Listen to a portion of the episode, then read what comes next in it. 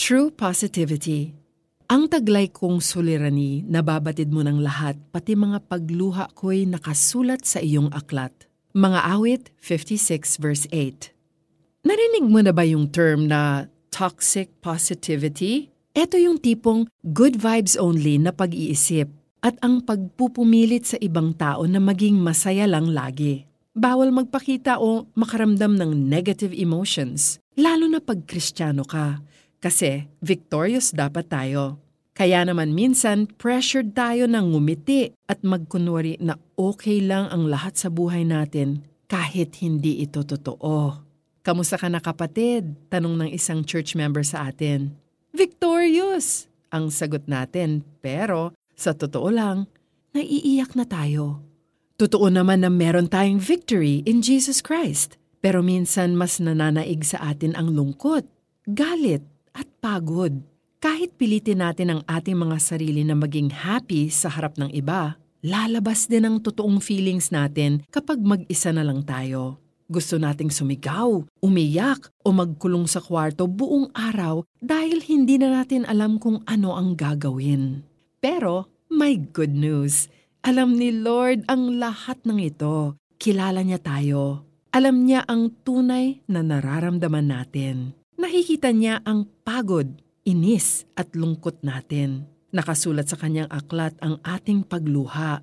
Mahal na mahal tayo ng Panginoon kahit punong-puno tayo ng sama ng loob at lungkot.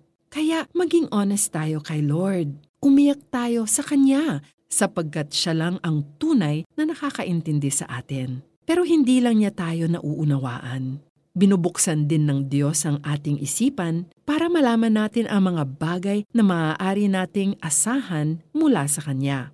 Ephesians 1 verse 18 Iyan ang tunay na positivity. Wala rin masama kung magiging honest tayo sa iba at sabihin nating, Actually, medyo malungkot ako ngayon. Pwede mo ba akong ipag-pray? At kung tayo naman ang sabihan ng ganito, sana magawa nating sumagot ng, Of course, nakikita ng Diyos ang puso mo, friend. Mahal ka ni Lord at mahal din kita. Lumapit tayo sa Kanya.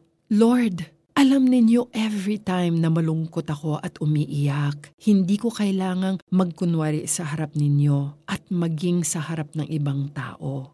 Buksan ninyo ang isipan ko para maunawaan ko ang mga bagay na maaari kong asahan mula sa inyo.